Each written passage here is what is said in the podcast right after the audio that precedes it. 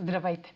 Вие сте с прогнозата на AstroTalks, аз съм Роше, а това е седмичният хороскоп за периода от 12 до 18 юли. Ще започна с общите влияния за седмицата, след което ще продължа с тяхното отражение върху вашия асцендент и вашия зодиакален знак. На 13 юли е съвпадът между Марс и Венера и това е началото на техният нов цикъл. Най-после Венера достигна Марс в Лъв и ще имаме готовност да споделяме и приемаме любов и нейните форми смело, уверено и с усещането, че поемаме вдъхновяващ риск. Ще имаме приоритет към нещо красиво и необходимата мотивация да го достигаме. Хирон става ретрограден и новосъздалите се отношения ще са добри не само за самочувствието ни, а и за да лекуваме рани от предходни разочарования. Нашата лична сила, уникални способности, воля за живот, увереност и представа за себе си са подложени на съмнения от самите нас. Когато Хирон е ретрограден, тези съмнения ще се изразяват по-ярко, особено в отношенията с други. На 18 юли Слънцето в Рак е в опозиция на Плутон. Това е интензивно влияние и кулминация в техния цикъл, която ще даде и ясни индикации какво не можем да владеем. Властна фигура, авторитет ще тества нашия самоконтрол.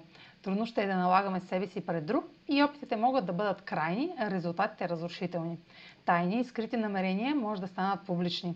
Като цяло има потенциал за нещо голямо, което изисква съзнателен подход, за да се избегнат нездравословни реакции. Също може да получите дълго чакана среща с шеф, авторитет, който да ви повиши или наеме след дълги преговори. Използвайте това влияние, като изхождате от истината и влагате страст в постигане на целите. А сега проследете как ще се отразят тези енергийни влияния на вашия асцендент и вашия зодиакален. Седмична прогноза за асцендент Лъв и за зодия Лъв. Марс съвпад с Венера е момент да създадете нови намерения за стартиране или развитие на професионални отношения, кариера или професионалния ви имидж. Можете да вземете внезапно решение да тръгнете по нов кариерен път или да откриете, че сте окуражени да представите новото си лице пред някого публично. Нарушаването на няколко правила или вашите или на друг може да ви помогне да се справите с страховете от неизвестното или с съмненията за проучване на нова възможност за партньорство.